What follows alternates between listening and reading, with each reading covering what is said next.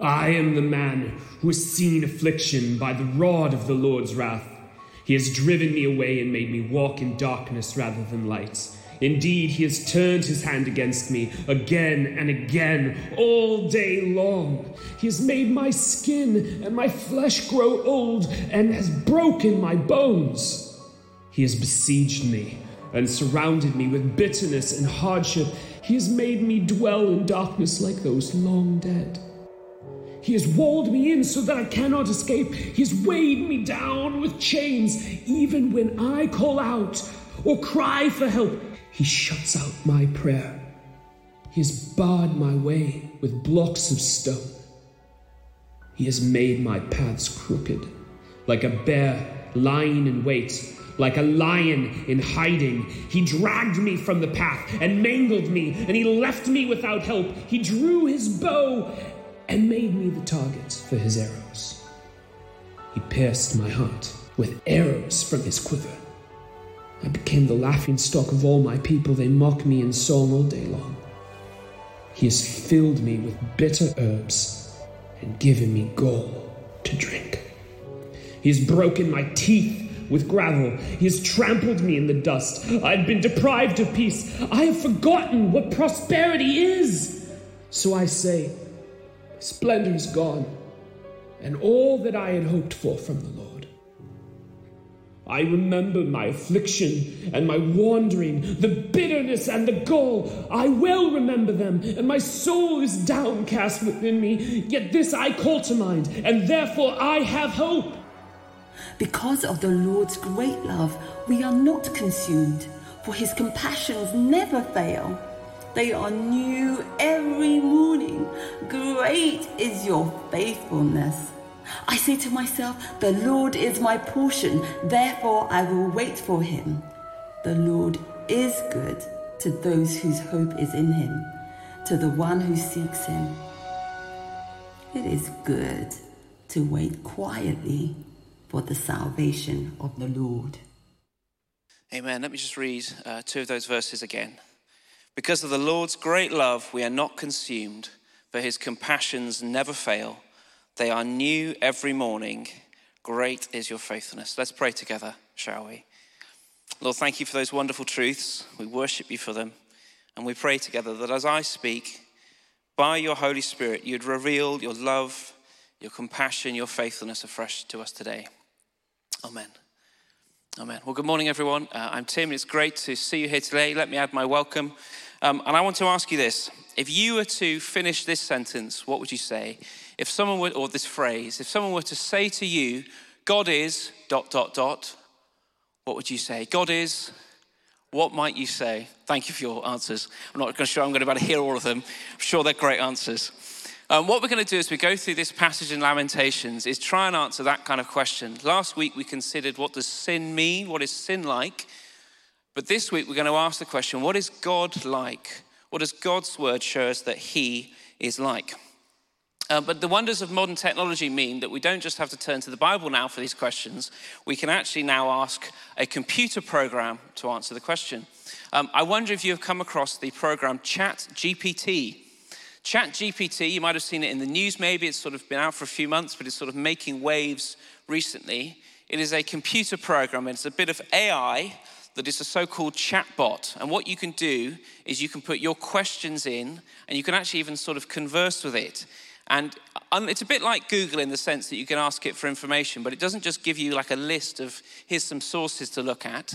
It actually speaks to you in full paragraphs and you can even come back to it. So, um, People are writing cover letters for jobs with this. Uh, people are getting it to do their homework. This is right on the interesting the frontier of schoolwork and also university work and people plagiarizing. Um, apparently, ChatGPT has also passed a bar exam in America. So, um, what I thought I would do, because I'm interested in tech, is I would ask it the question I'm asking this week. So I asked ChatGPT, what is God like? Explain using the Christian Bible. Now, okay, I'm not expecting necessarily to be able to read that whole page, but I just want you to see that it gave me quite a long answer. A computer program like this, okay? So, what is God like?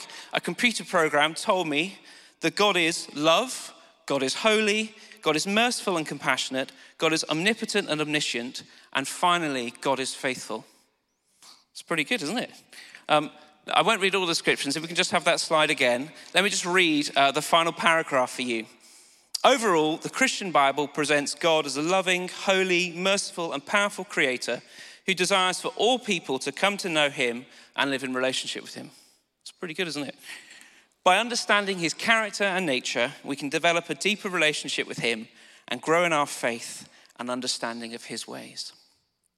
Bear in mind, a computer program wrote that, and it slightly freaked me out because there is a computer program talking about we and us developing our relationship with God.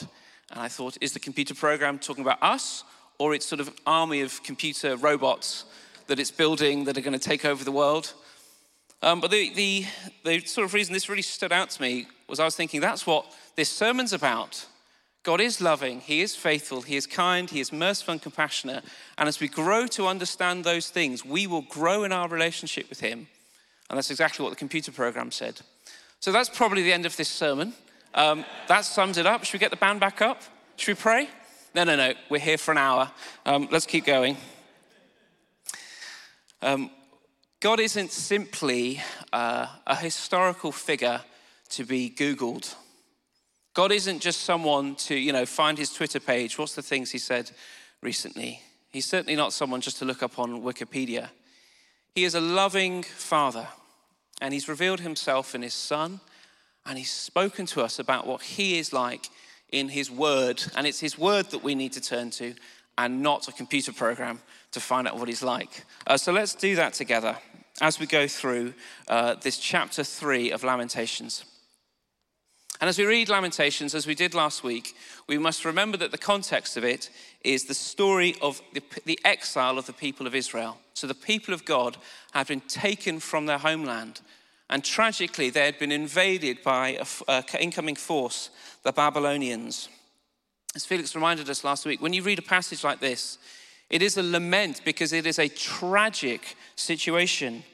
And as you go throughout the book, it's like an eyewitness testimony of what's happened and just the terrible scenes that I can sure you would imagine would accompany um, someone being invaded. But as we summarize our chapter, I want you to see two things about the way that the person who's writing this responds to the tragedy. Now, it's thought that the person who's wrote Lamentations traditionally is the prophet Jeremiah, so I'm going to talk about the way that Jeremiah responds to this. And Jeremiah has two responses to this invading, uh, horrible situation. He's got two things. We see his broken heart, but also we see his unbroken hope. So we see his broken heart and his unbroken hope. Um, maybe you picked up on that just from the tone of the uh, dramatic reading that we had. His heart is broken over this judgment. His heart is broken over the judgment of God. But also, as we get to those wonderful, wonderful verses towards the end, he's got such an unbroken hope in the goodness of God. Um, but let's just go through those verses and just understand that. Jeremiah's heart is broken. Let's just read from verse 1 again. I am the man who has seen affliction by the rod of the Lord's wrath. In other words, I've witnessed the suffering that the Lord has permitted through the Babylonian army. And then he describes the pain inflicted and what God's brought about. So let's read from verse 3. He has turned his hand against me again and again, all day long. He has made my skin and my flesh grow old and has broken my bones. He has besieged me and surrounded me with bitterness and hardship. He has made me dwell in darkness like those long dead. And these verses go on, and 12 times Jeremiah says, He has done this. This is what God has done. And this, it's like his experience of suffering under God's hand is like a vicarious suffering. So, as he describes what God has done to him, God has done this to me. It's like he's sort of speaking about what God has done to the people. And um, it's almost like a poetic telling of the invasion because this is actually in the form of a poem. And as he talks about what God has done unto him, you know, he has besieged me and surrounded me. He's made me dwell in darkness. He's poetically conveying what an army has done to the people. And all this suffering, it just It breaks his heart. Look at verse 13. He pierced my heart with arrows from his quiver. So God's judgment of his people pierces the heart of his prophet. Jeremiah, he has a broken heart over the judgment of God. And we need to remember here when we read these verses and this story in Lamentations, um, we need to remember the context of God's covenant relationship with the Israelites. I'm sure for many of you, I'll be reminding of you of this, but let me just let's just go over it. Through the first five books of the Bible, we see the promise that the Lord makes to Abraham and then his descendants. And he says, I am going to bless you. Maybe like me, you've been doing your sort of Bible plan for the year. I've been doing this, going through Genesis recently, reading about Abraham and his uh, descendants. And God says, I'm going to bless you and I'm going to make you a great nation. Your peoples are going to be numerous and vast. And then, as that, as that happens, eventually, um, as the Israelites come out of slavery, there is the giving of the law. And the Lord says to his people, Here's how I'm calling you to live in, in light of our relationship. Here's how to keep the covenant. I'm going to keep my side of it, and I'm going to give you the law uh, to keep your side. Most famously, the law includes the Ten Commandments, the 10 ways that God's calling them to live, but also there's hundreds of other laws moral laws, ceremonial laws, civil laws. And the Lord has said to them, If you keep my commands, I'm going to bless you. I'm going to bless your socks off. I'm going to bless you so much. It's like you don't even have the capacity to understand just how much I'm going to bless you. But on the other hand, if you're unfaithful, eventually I'm going to judge you. Eventually, you won't just see my mercy my kindness, but you might even see my wrath. So that's what we read when we read in Lamentations. As this invading army has come, even though God has continually come back to his people through his prophets and said, If only you'll return, if only you'll come back, we see finally the Lord's judgment brought on them. And that is why it breaks the heart of Jeremiah. That's why it breaks his heart. But that isn't the only way he responds. That isn't the only testimony he has. He doesn't just have a broken heart. We see this. Let's read from verse 22. I love these words. Because of the Lord's great love, we are not consumed, for his compassions never fail. They are new every morning. Great is your faithfulness. So, despite everything that's happened, despite all the suffering, despite all the, the way that the prophet can see, this is what God has allowed and permitted to us despite his broken heart, he has an unbroken hope in God's goodness. Now, one of the things that I like doing uh, in church and have done for quite a while now is lead uh, sung worship. And I remember doing that when I was first at university. And uh, you should have heard me when I first started singing. I sounded like a little sheep or something with the way my voice sort of bleated. Um, but I loved leading worship, and there's a little uh, song based around these words, and you might have heard it. I won't sing it for you because I'll get mocked by the staff team. But the steadfast love of the Lord never ceases, his mercies never come to an end. Maybe you've heard it. They are new every morning. Great is your faithfulness. And the reason it might sound worshipful and the reason it translates into a worship song is because it's thought that this is written as to be used in public worship. This is like a worship song. Jeremiah worships God. And he says, This is what the Lord is like. He has an unbroken hope in God's goodness. Why? Because of the Lord's great love, he says, we're not consumed. Because his compassions, or another translation will be his mercies, they never fail. They are new every morning. And I wonder where the Lord might want to speak that into your life today my mercies to you, my mercies to you are new today. For any sin that you've done or has been committed against you, I have compassion for you. And it's not like I used it all up yesterday. I used up all my source of mercy and compassion. I've got a fresh store of mercy and goodness for you today. And we just, we just have to have this understanding of God. We have to be able to understand it. We have to be able to take it in, no matter what life throws at us. Even though our heart, as we talk about the judgment of God, that even though our heart might be broken, we've just got to be able to have and hold on to this unbroken hope in the goodness of the Lord. And we need to see God for who He is. And trust me, we need to not turn to computer programs uh, like ChatGPT. We need to come back to His Word and say, Lord, what are you like? Reveal yourself to me afresh. But I wonder if sometimes, as we understand who the Lord is, as He has revealed Himself, we might find a challenge of holding various things together, especially with verses like this. Let's read verses 1 and 22 again. So, verse 1 I am the man who has seen affliction by the rod of the Lord's wrath. And then verse 22 Because of the Lord's great love, we are not consumed, for his compassions never fail. And do you see here that Jeremiah has no trouble, on one hand, describing and holding together the Lord's great love, but also his wrath.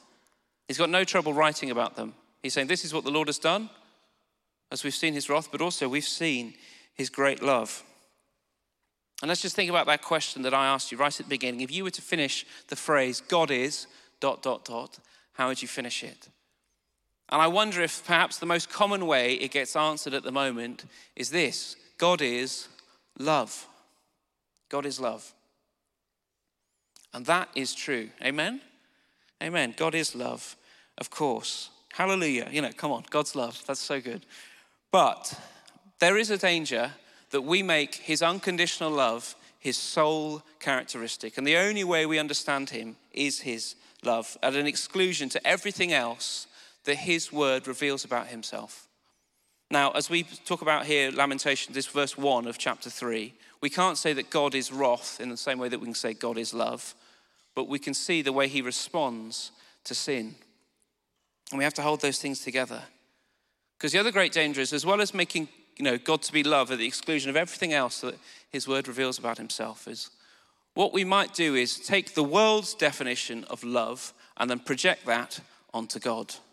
We take the world's definition of love when we say God is love and we're projecting that onto him. And what we're really doing when we say that is, I've got my own definition of love, and I'm only going to accept a God who loves on my terms.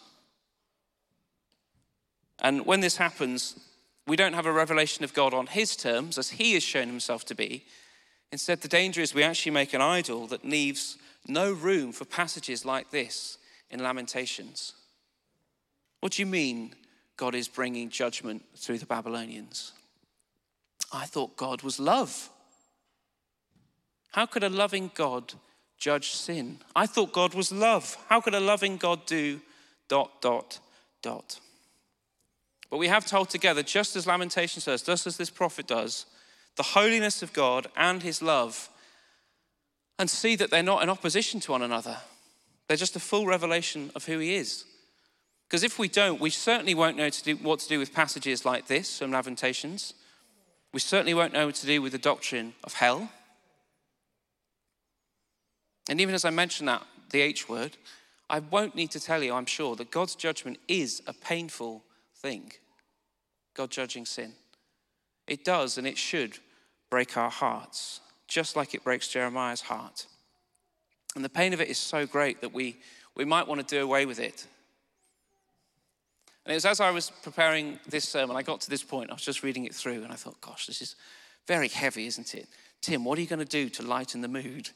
Um, uh, because sometimes the, the reason we want to think about God's love and not say how in love he judges sin is not because we want to you know put our own definition of love onto God and not because we're making an idol but just because it is hard to contemplate just because it is heavy to bear even if we accept it to be true and we know that it's right it can break our hearts it's challenging and it's heavy but let's just remind ourselves when we throw away God's judgment, actually what we're doing is we're undermining, we're emptying his love, especially as we see it in the gospel.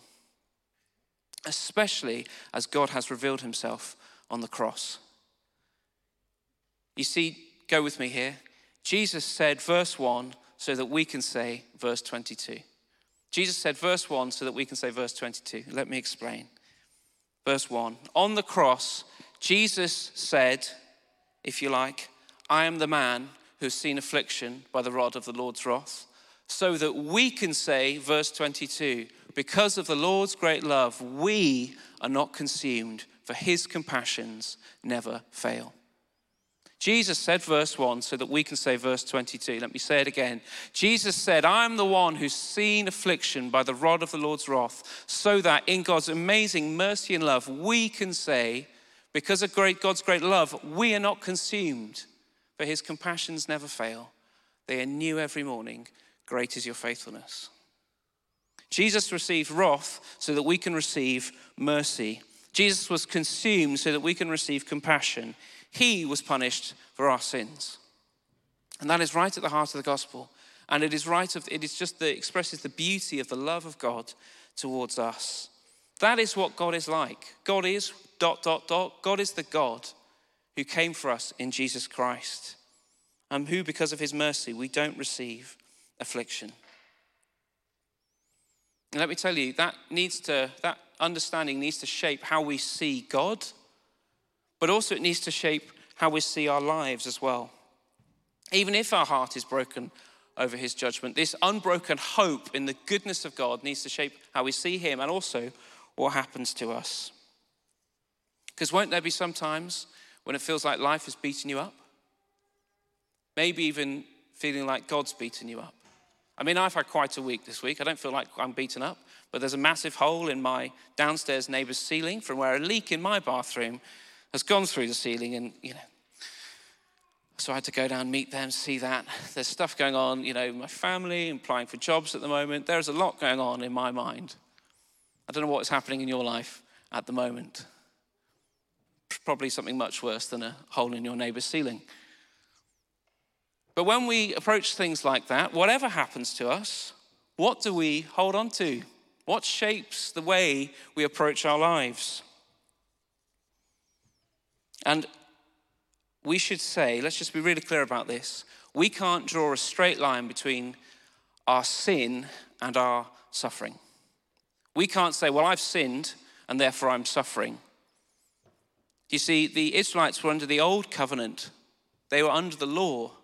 And God says, I'm going to bless you if you're faithful, and actually, eventually, I'll curse you if you're unfaithful. But we are now not under the law, but we're under grace. Jesus has taken the curse for us. But despite that, Jesus said, in this life, you're going to have many troubles. And sometimes life will be challenging, even there'll even be suffering. But when that happens, how are we to respond? Well, I just want you to see the response here in verse 17 and 18. Read with me. I've been deprived of peace. I've forgotten what prosperity is. So I say, My splendor is gone, and all that I had hoped from the Lord. My splendor is gone, and all that I had hoped from the Lord. He says, All that I'd hoped for from God. And I think he's talking about like the circumstances of my life that I had hoped for, that I'd hoped for my people, that's all gone. All the splendor and glory of our nation that has been building up, that has been brought down. All that I'd hoped for is gone, he says. And sometimes that's how life will feel like.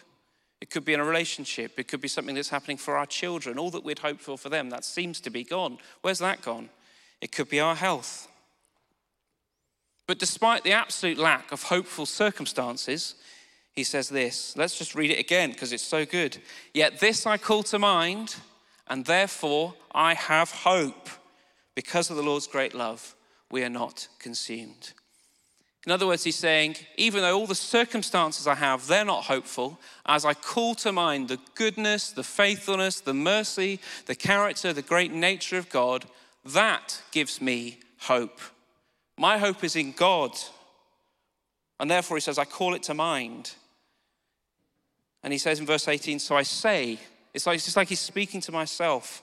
It's like he's saying, I remind myself of the wonderful character of God. Do you remember in the Psalms when the psalmist says, Praise the Lord, O my soul? Who's the psalmist speaking to there? Himself or herself. Praise the Lord, O my soul. And there's this great thing we need to do as Christians sometimes. We should just remind ourselves, speak to ourselves about who God is. Just as Jeremiah does here. I say to myself, even if I've got no hope in my life, my hope is in what God is like and as I see what God is like, I can have hope. Look at verse 24. I say to myself, The Lord is my portion. Therefore, I will wait for him. And then, the Lord is good to those whose hope is in him. Let that encourage you this morning. The Lord is good to those whose hope is in him, to the one who seeks him. Our hope isn't rooted in our circumstances, it is rooted in the character of God. And we need to have, therefore, this full picture of God in all his holiness and his love.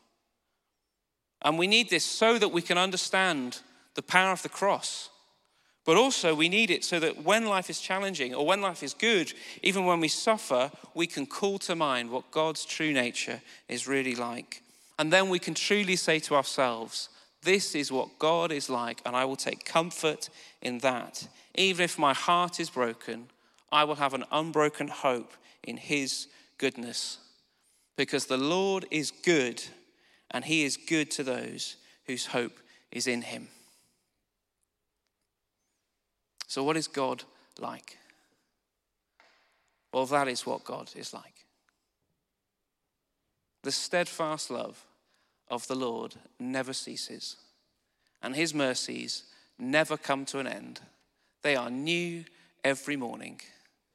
Great is your faithfulness. Amen.